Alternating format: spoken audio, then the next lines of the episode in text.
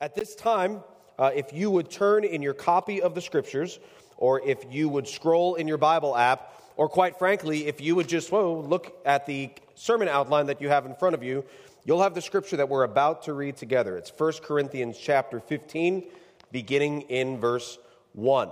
So you could turn there in your own copy of the scriptures or just follow along on the outline. At Grace Fellowship Church, uh, it won't take you long uh, if you uh, come to our church on a regular basis to know that we hold Scripture as a very high value, believing sincerely that as we read God's Word, as we hear God's Word preached, that we're not hearing the words of the preacher, but we are hearing the very voice of our Lord and Savior, our King, our Redeemer, our very best friend, Jesus Christ. And so, in honor of the reading of God's holy word, in honor of His voice, would you stand if you're physically able and follow along silently as I read aloud from 1 Corinthians chapter 15, uh, beginning in verse 1. Uh, this is what the Word of God says. Now I would remind you, brothers, of the gospel I preached to you, which you received, in which you stand, and by which you are being saved, if you hold fast to the word I preached to you, unless you believed in vain. For I delivered to you as of first importance what I also received that Christ died for our sins in accordance with the Scriptures, that he was buried, that he was raised on the third day in accordance with the Scriptures, and that he appeared to Cephas and then to the twelve. Then he appeared to more than 500 brothers at one time, most of whom are still alive, though some have fallen asleep. Then he appeared to James, then to all the apostles. Last of all, as to one untimely born, he appeared also to me. Now skip down to verse 12. Now, if Christ is proclaimed as raised from the dead, how can some of you say that there is no resurrection of the dead? But if there is no resurrection of the dead, then not even Christ has been raised. And if Christ had not been raised, then our preaching is in vain, and your faith is in vain. We are found to be misrepresenting God because we testified about God that he raised Christ, whom he did not raise, if it is true that the dead are not raised. For if the dead are not raised, not even Christ has been raised. And if Christ has not been raised, your faith is futile and you are still in your sins. Then those also who have fallen asleep in Christ have perished. If in Christ we have hope in this life only, we are of all people most to be pitied. But in fact, Christ has been raised from the dead, the firstfruits of those who have fallen asleep. For as by a man came death, by a man has come also the resurrection of the dead. For as in Adam all die, so also in Christ shall all be made alive. This is the word of the Lord. You may be seated.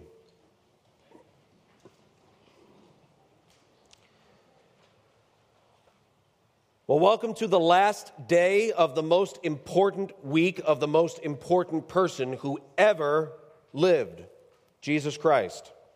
In the passage we just read, Paul makes a bold claim in the very, few, uh, very first verses. Take a look again at 1 Corinthians 15, either in your copy of the scriptures or on your outline. 1 Corinthians 15, verses 3 and 4. Paul says, For I delivered to you as of, quote, first importance what I also received that Christ died for our sins in accordance with the scriptures. I want you to take a look at those words in verse 3 first importance. And that's pretty daunting.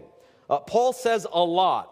Uh, he's not short on words, he's not short on ink. In fact, of the 27 books in the New Testament, Paul authored 13 of them. Uh, and so, when Paul, of all Paul says, of all Paul writes, preaches, and teaches, Paul says, hey, pay attention. This is of most importance. He's not throwing that phrase around like all the time. You know, how people like, oh, this is my favorite Bible verse. This is my favorite Bible verse. Like, how can you have 19 favorite Bible? Like, he's not, that's not how Paul rolls. He is saying, this is of first importance. It's the only time in the scriptures he says something's of first importance. And he's saying the fact that Jesus Christ died on the cross, was buried, and rose on the third day, this gospel is of first importance. Uh, two days ago, many of you joined us for our Good Friday service. Good Friday commemorates what Jesus did in dying on the cross. And that's part of what Paul says is of first importance. Look again at verse 3. For I delivered to you as of first importance what I also received that Christ died for our sins. This is of first importance. But here's the thing it may not seem that way to you today.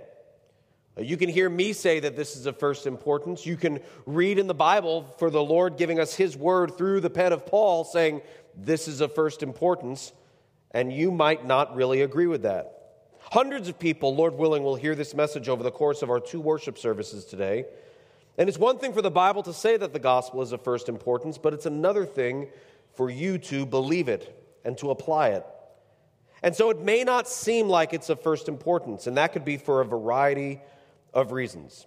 But today I just want to highlight two reasons that might be the case. First, it might not be of first importance to you because you, quite frankly, just might not believe it.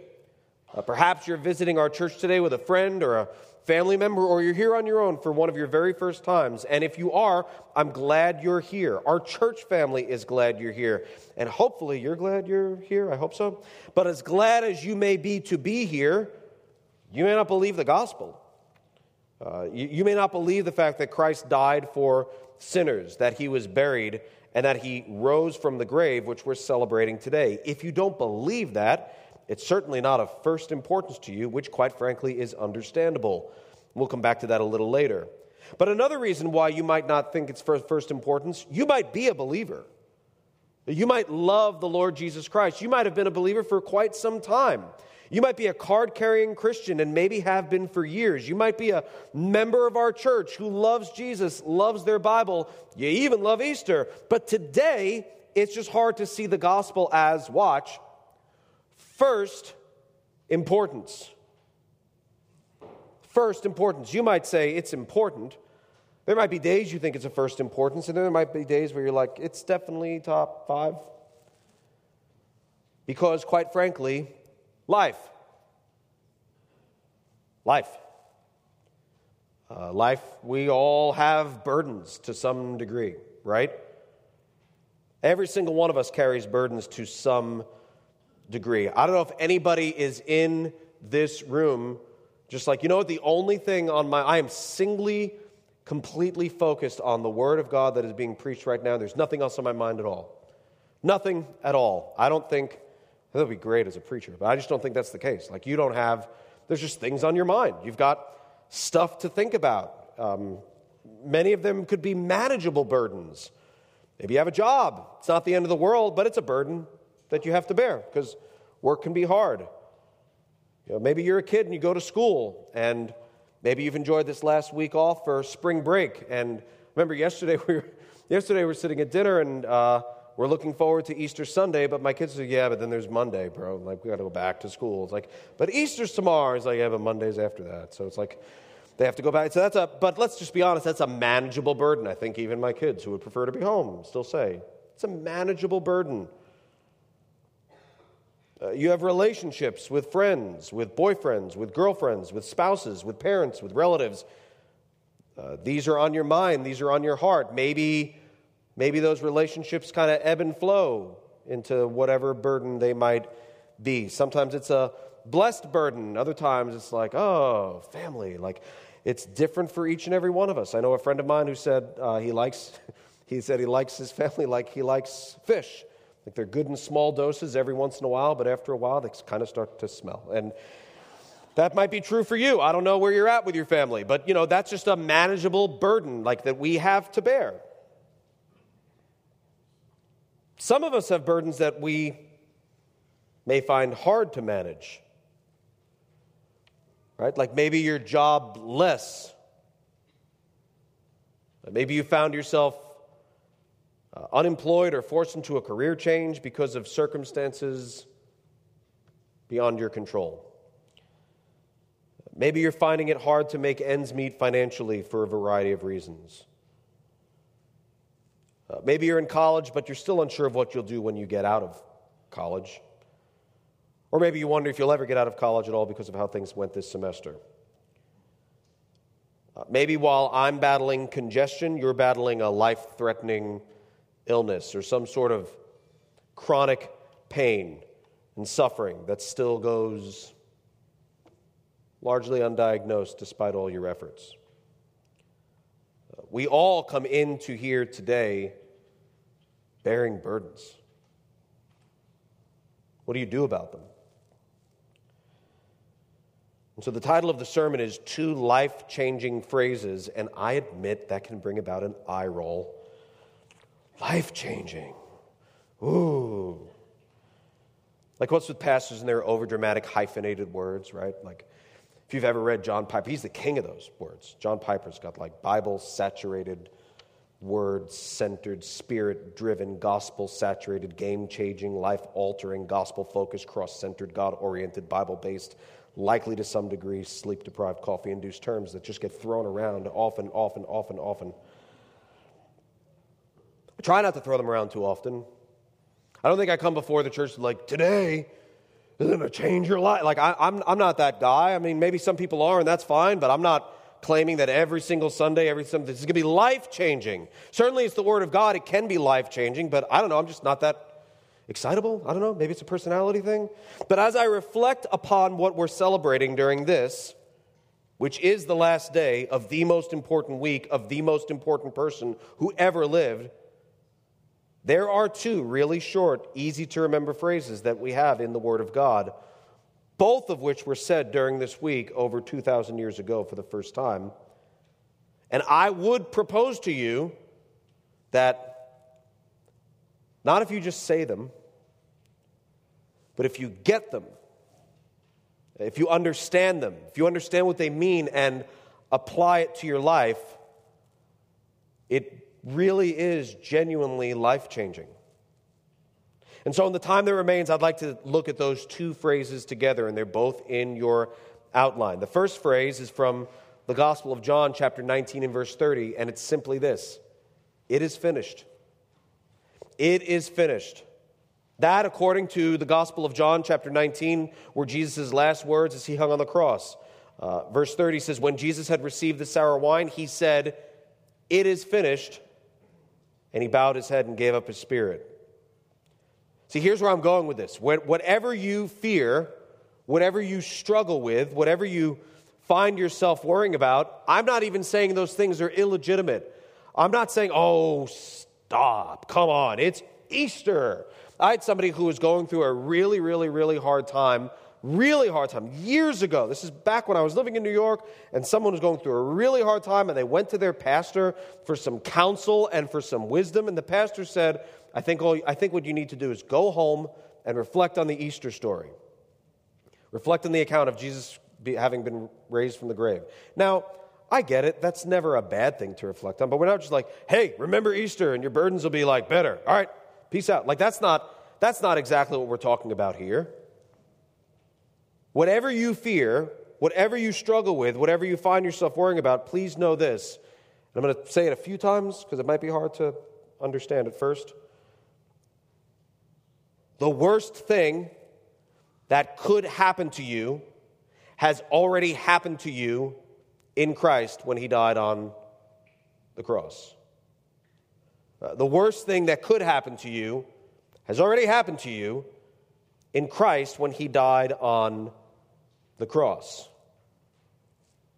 You see, the Bible says that all have sinned and fallen short of the glory of God. God didn't create Adam and Eve with a sinful nature, but they still made a sinful choice in disobeying God's command. In making that sinful choice, they became sinners by choice, and their children were sinners by nature, as were their children, and their children, and their children, and their grandchildren, and their great grandchildren, and our great grandparents, and our grandparents, and our parents, and us, and our children, and our grandchildren, and our great grandchildren. We have a sinful nature. Uh, we are not sinners because we sin. Uh, we sin because we're sinners. And that's not just, ooh, that's pithy. I'm serious. We're not, we don't become a sinner because we've sinned. Uh, when we sin, it is the overflow of our heart coming out. It's what comes natural to us. I think all of us would agree if we look back on our lives, whatever the bad is in our life that we've done, we likely weren't taught that. Uh, we weren't taught. To, I've, I have four wonderful kids, ages 18 down to 8. They're great kids. Really, love them. I'm like a dad to them. And, and, and, and I've never gone out of my way to say, like, this is how you can just look out for yourself at the expense of your siblings. Now, pay attention. I want to teach you this. This is how you make sure you're looking out for number one. I've never done that, yet they're super good at that. By nature, they're just good, but you are too, right? Like, like no one has to, like, listen, you got to look out for yourself. Make sure you're thinking about you. Uh, my kids are, are pretty good at math, but nothing. I mean, they're lightning fast.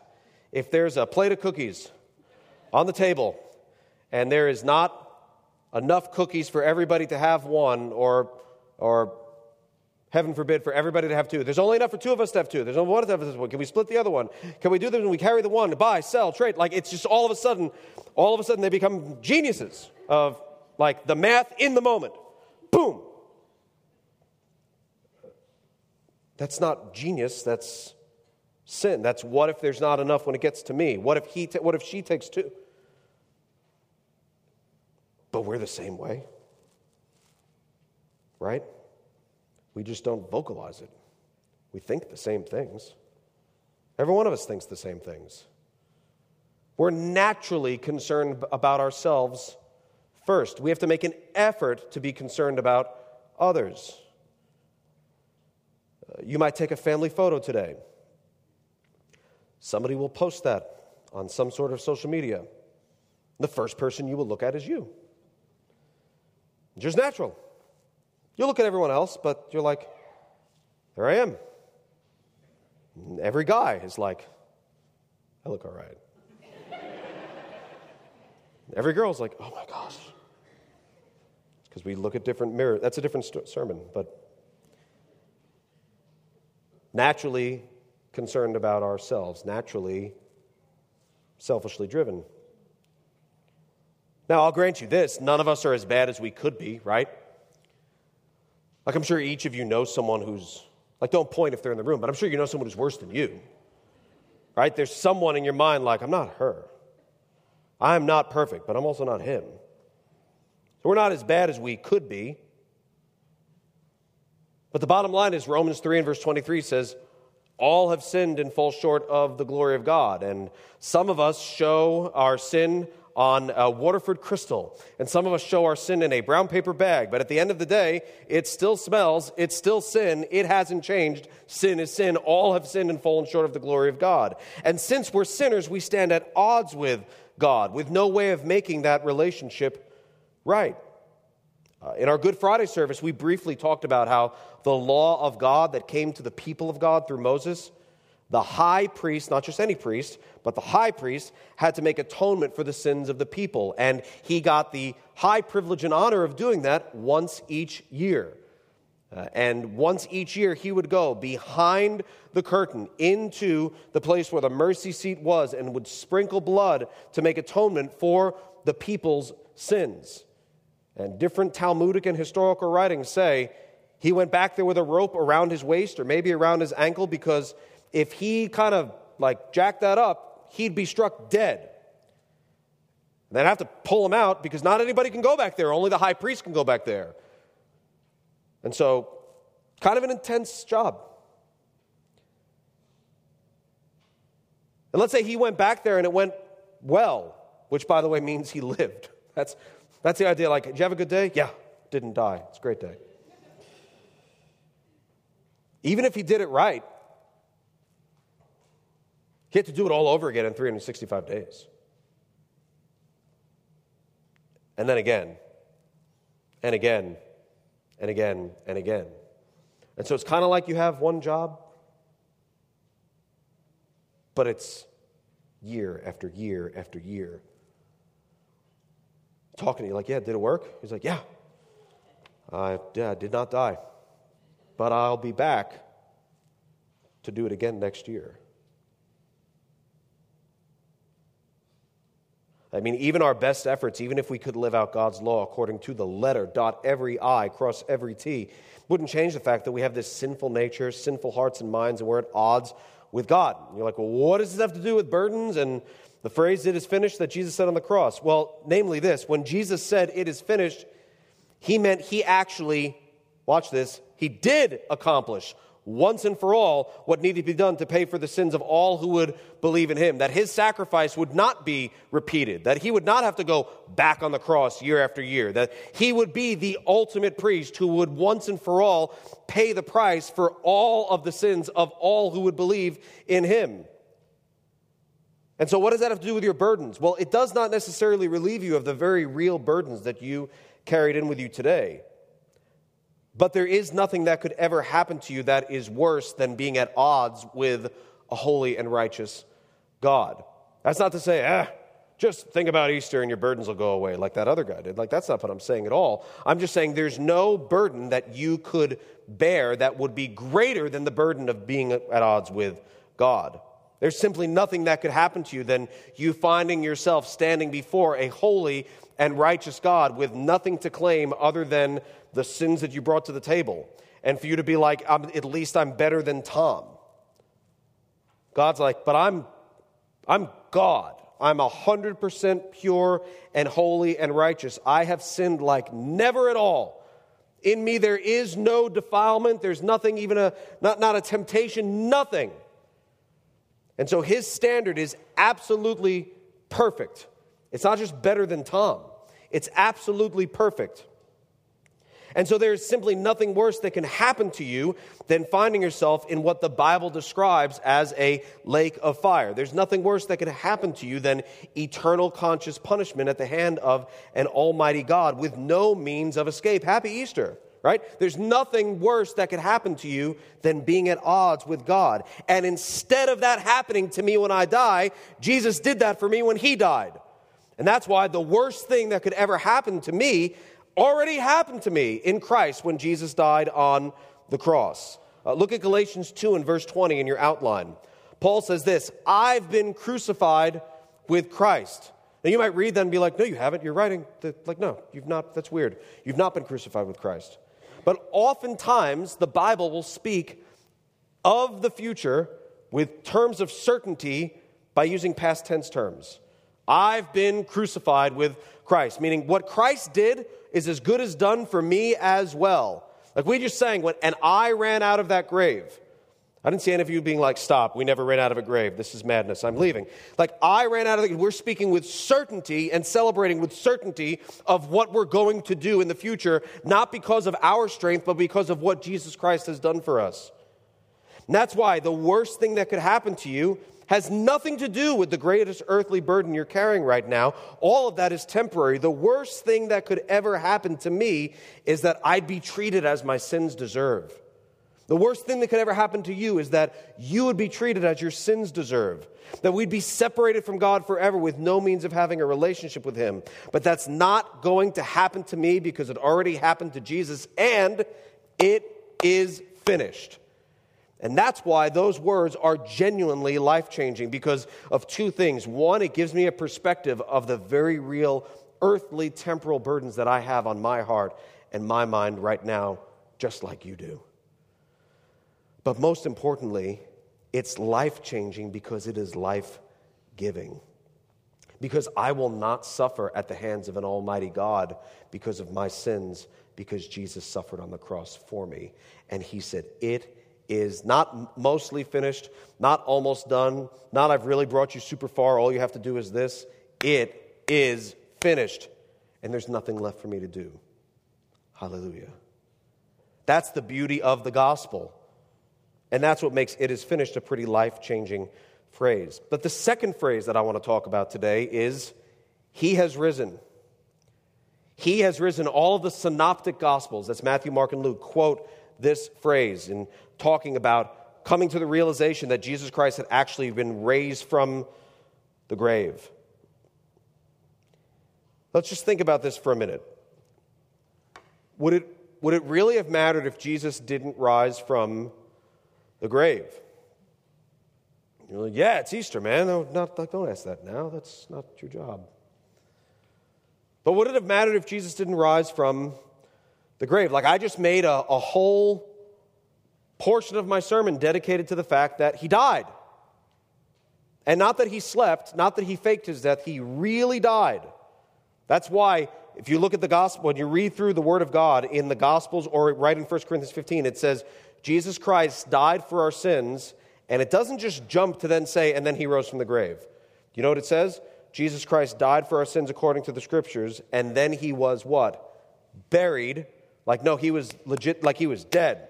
We buried the man. Like, he was dead. D E A D, dead. And so, if he died, and that's what paid the price for my sins, would it really be the end of the world if he had a grave to visit? My son and I visited the tomb of the unknown soldier one time. Very moving experience. I'm sure most of you have, at some point, either for a, a family member or a famous person or whatever, you've probably been to a cemetery, a memorial site of, of, of some sort. It's a pretty moving experience. If I was moved that much by visiting the tomb of the unknown soldier, how much more moved would I be by visiting the tomb of the very known God?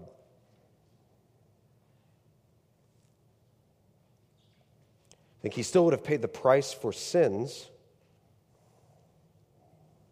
But look at some of what Paul says in 1 Corinthians 15 about how big a deal this would be if Jesus still had a grave. Uh, look at verse uh, 1 Corinthians 15 and verse 12, either in your copy of the scriptures or in your outline. Verse 12 says this Now, if Christ is proclaimed as raised from the dead, how can some of you say that there is no resurrection of the dead? So, what he's saying is, we're saying that Jesus rose from the dead, but you're saying that people don't rise from the dead, that that's not a thing. Which, before we throw stones at them, we can't really blame them, right? They're just basically saying, hey, everyone I've seen die has stayed dead. Don't see them walking, don't see them rising from the. So it's not that they're like, they just say, we don't believe that that's a thing. That's not a thing, resurrection of the dead. But Paul is saying, if we're saying it is for Jesus, so how could you say that the resurrection of the dead is not a thing? Verse 13, if there is no resurrection of the dead, then not even Christ has been raised. And you might say, so what? Verse 14, if Christ has not been raised, then our preaching is in vain and your faith is in vain. Uh, what are you believing in? You're believing that Jesus Christ came and walked the earth and then eventually died. How does that make him any better than Abraham, Isaac, Jacob, Daniel, Moses, David, Isaiah? How does that make him any better than any great man of God who had gone before him and just lived a great life and died? You say, but his miracles. And I'm not saying his miracles aren't a big deal, they are. Jesus walked on water. That's like blessed buoyancy. That's a big deal. Moses parted the Red Sea. Anyone can do that. No, not really, right? Like Moses turned his staff into a saint. No, not a saint, a snake. Fun fact when I was saved, first book I ever read in the Bible, not John, Exodus had this obsession with the movie Ten Commandments, and I just wanted to see if the movie matched the book. It does not at all. I was very disappointed. Like, where's Nefertiti? Where's the love scene? Anyway, yeah, it was very, it was, that was life altering. If Christ has not been raised from the dead, he's just like any other good, godly, even great person that has gone before him, but then died. Sure, miracle working, great teaching, loving people, great. But then he died. Uh, verse 14 says, If Christ has not been raised, then our preaching is in vain and your faith is in vain. Why would you have faith in Christ and not faith in David? Why would you have faith in Christ and not have faith in Moses? You say, Because Jesus died for my sins. And you'd be like, Well, prove it. He's still dead like everybody else. I mean, he died on the cross. That's, a, that's more dramatic but last I checked, the death toll is one apiece, and he has met that by dying. Uh, verse 15. We were even found to be misrepresenting God because we testified about God that he raised Christ, whom he did not raise, if it is true that the dead are not raised. And so, if Christ is not raised, that makes God a liar. That makes those of us who are representing him liars. Verse 16 For if the dead are not raised, not even Christ has been raised. And if Christ has not been raised, your faith is futile and you are still in your sins. You see, the price that Jesus paid on Good Friday would have been null and void if he stayed a dead Savior. He would just be a, a hero who died for people, which is great and good, but death still got the last word. And so Jesus Christ would have died for the sins of his people, but at the end of the day, who really comes out winning? Not Jesus, death. Because death would have his like foot on top of the dead corpse with his hand in the air saying that I have the victory. Yeah, he died for sinners, but at the end of the day, I'm keeping him locked in the grave.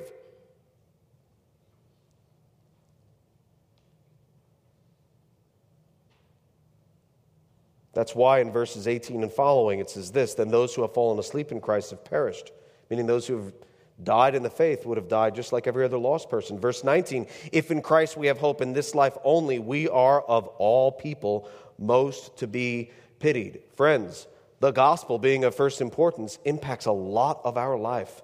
We do a lot of things because Jesus, right? There's a lot of things we do differently than the world because Jesus. And if he has died and stayed in a grave, there's a lot of my life that is being lived out in vain for really no reason at all, for no power, for no hope, for no help, for no faith.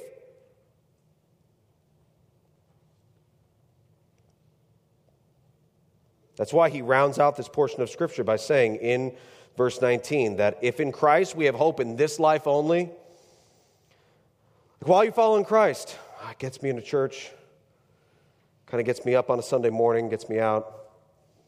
They've got free coffee. It's kind of subpar, but it's free. Really, you're doing all of this just for that? Well, people are nice. Christians help each other move. It saves a lot of money.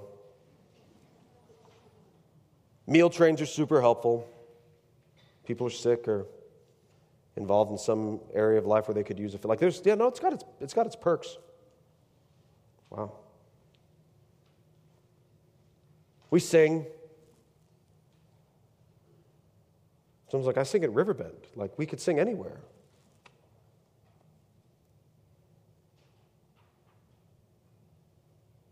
That's why in verse 19, Paul says, if Christ hasn't been raised from the grave, we literally are the most pitiful people in the world if we don't have hope in the next life. We're doing a lot of things differently. We're swimming upstream. We're going against the culture. We're doing a lot of things. We're trying to be a light in a dark place. We're trying to be odd for God. We're trying to do all these things. Why? If there's no hope in the next life.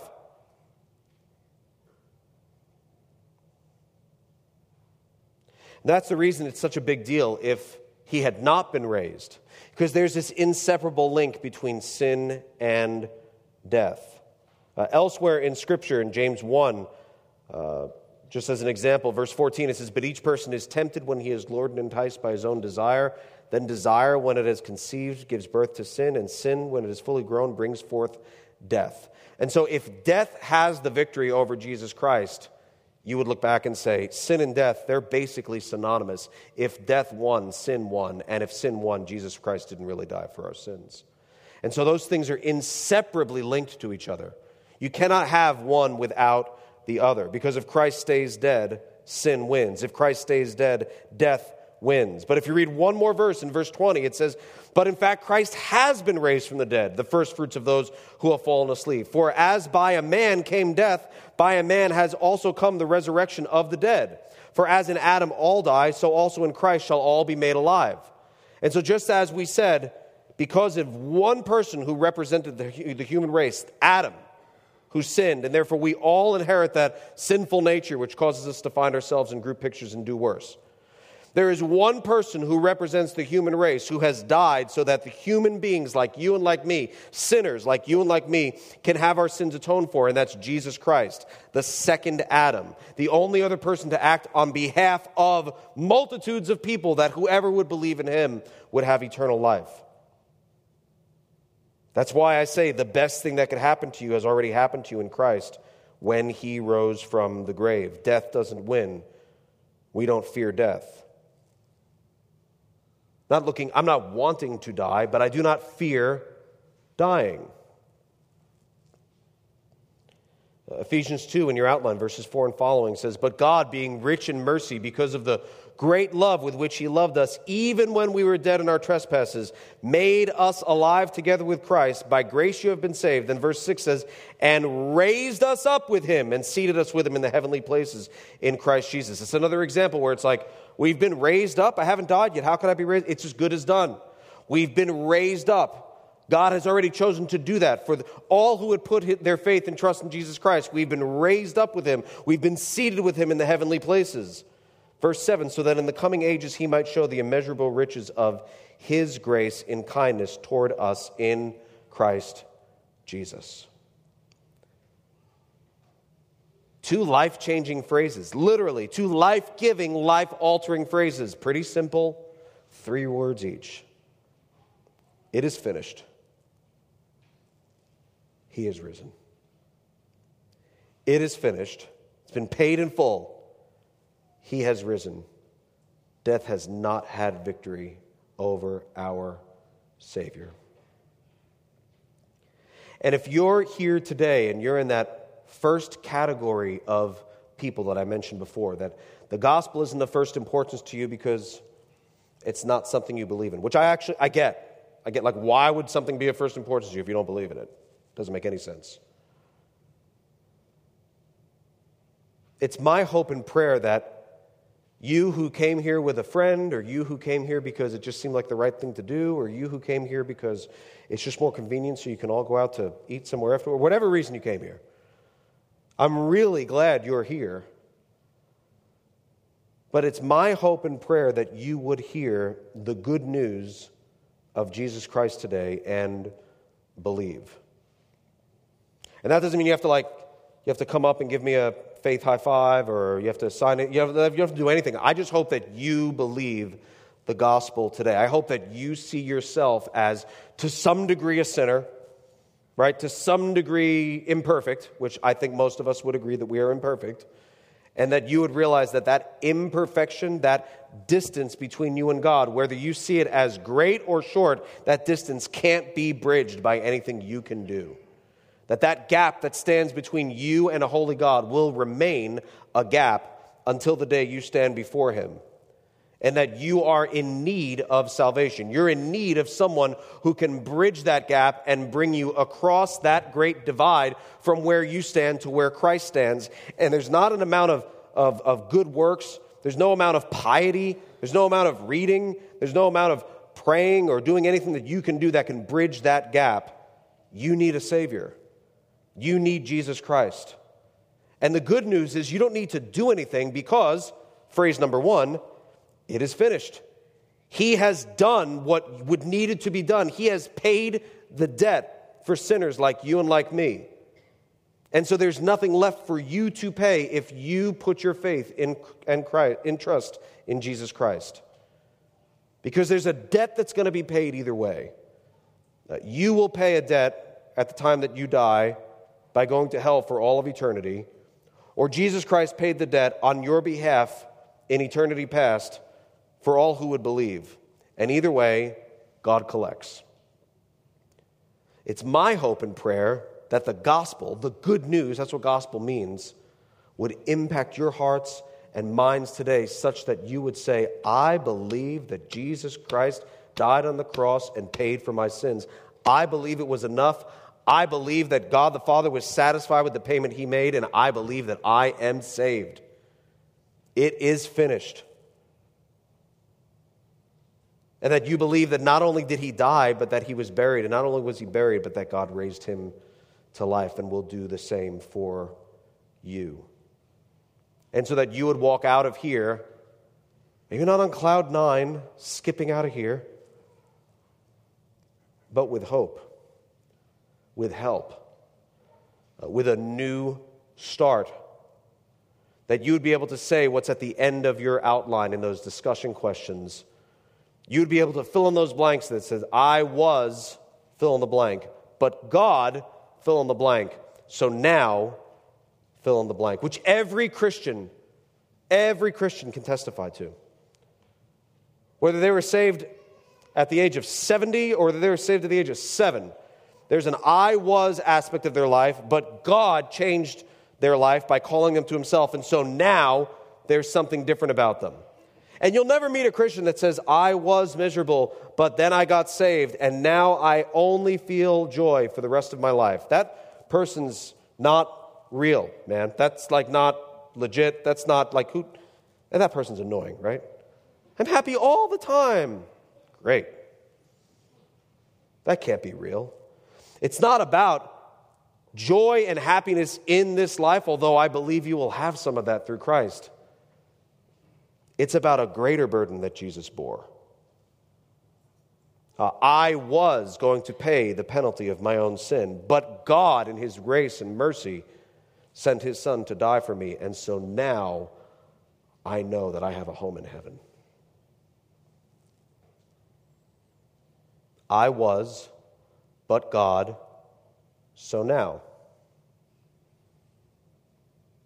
You need to know any Christian can fill in those blanks. Any Christian. It's not just somebody with some melodramatic testimony. Every testimony of saving grace, of going from death to life, is a pretty amazing testimony. I was, but God, so now. In fact, I'll put my money where my mouth is. Right now, what about you? Which of you could fill in those blanks? Even aloud right now. What would you say? You were what? But God did what? So now, what? Say it aloud from wherever you are right now when you think, What were you? What did God do? And so now, what changes that made in your life?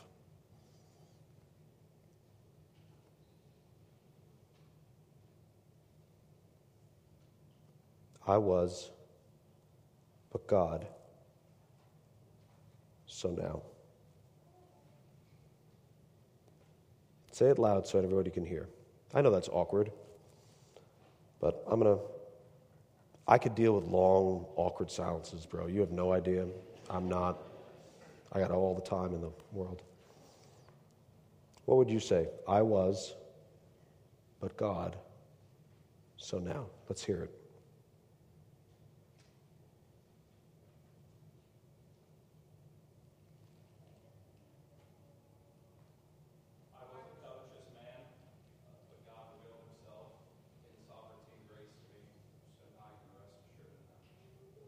And all God's people said, Amen. Who else?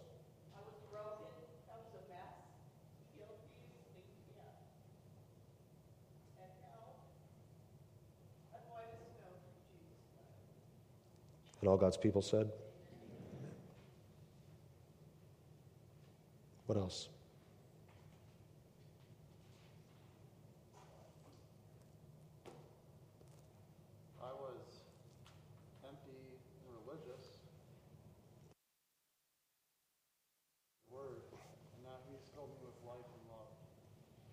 And all God's people said, Amen. What else?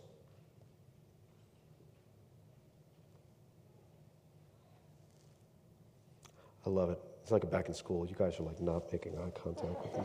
It's so great.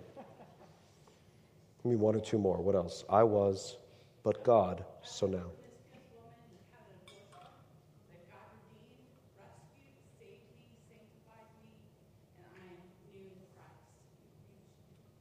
And all God's people said, Amen.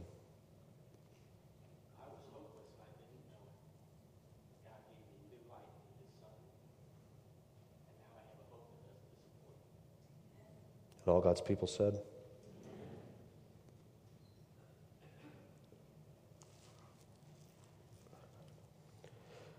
If, if you're visiting, I assure you I did not uh, pay these people to say what they just said. But it's a no brainer that someone's going to say, like, if you don't speak up and praise God, the rocks will cry out. Do you know why that is the case? It's because he is risen.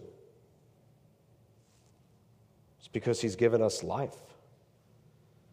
It's because sin and death and hell will not have victory over our lives. It's because it really is finished. It's because Jesus really did pay it all. It's because we know that because he ran out of that grave, we too will run out of the grave, all who believe in him. And so it's my hope that if you're not a Christian, that you would just, from the Word of God, from the words of different people's testimonies, all of which are very different. I don't know if you noticed, very different. I'd have to say, now I need to talk to somebody who's like a male in this age group. I need like a next time with like a female, like just different. God doesn't save one type of person. He saves sinners. And so it's my hope and prayer that if you don't know the Lord, if you don't love Jesus Christ, that today you would put your faith and trust in Him, that you would say, I believe, I'm putting all my eggs in that basket, I'm banking on this, I am, like, this is what I am putting all my faith and trust in. And now I'm going to do my best to live a life that pleases Him. But I'm going to really believe that He really did pay it all, it really is finished, and He really has risen. And that the good news of the gospel would be effective to your salvation. But if you are a Christian, if we've been saved from above, you've been born again, it's my hope that today you would reflect upon our resurrected Savior and have your joy renewed within you. I want to ask our worship team to come forward as we prepare to worship the Lord through song. It's my hope that you will have your joy restored to you, even as David prayed in Psalm 51 Restore to me the joy of my salvation. It's my hope and prayer that you would look forward with great anticipation to a day when sin and suffering and death and misery and sadness and depression and discouragement and despondency and suicide and lostness and tension and all that you feel and, and sense and fear in this world will be gone, not reduced, gone. Because that day is coming because of our Lord and Savior, Jesus Christ. That there will be a day where you will stand face to face with this risen Savior, face to face looking at the one who died and rose again, and will have the joy that none of us can comprehend. There's nothing I can do to explain it to you. I've not seen it either. But we'll have the joy of worshiping our risen Lord and Savior face to face forever and ever and ever and ever. Amen. Father in heaven, we are so grateful for the resurrected Savior that we know and love because of your grace and because of your mercy.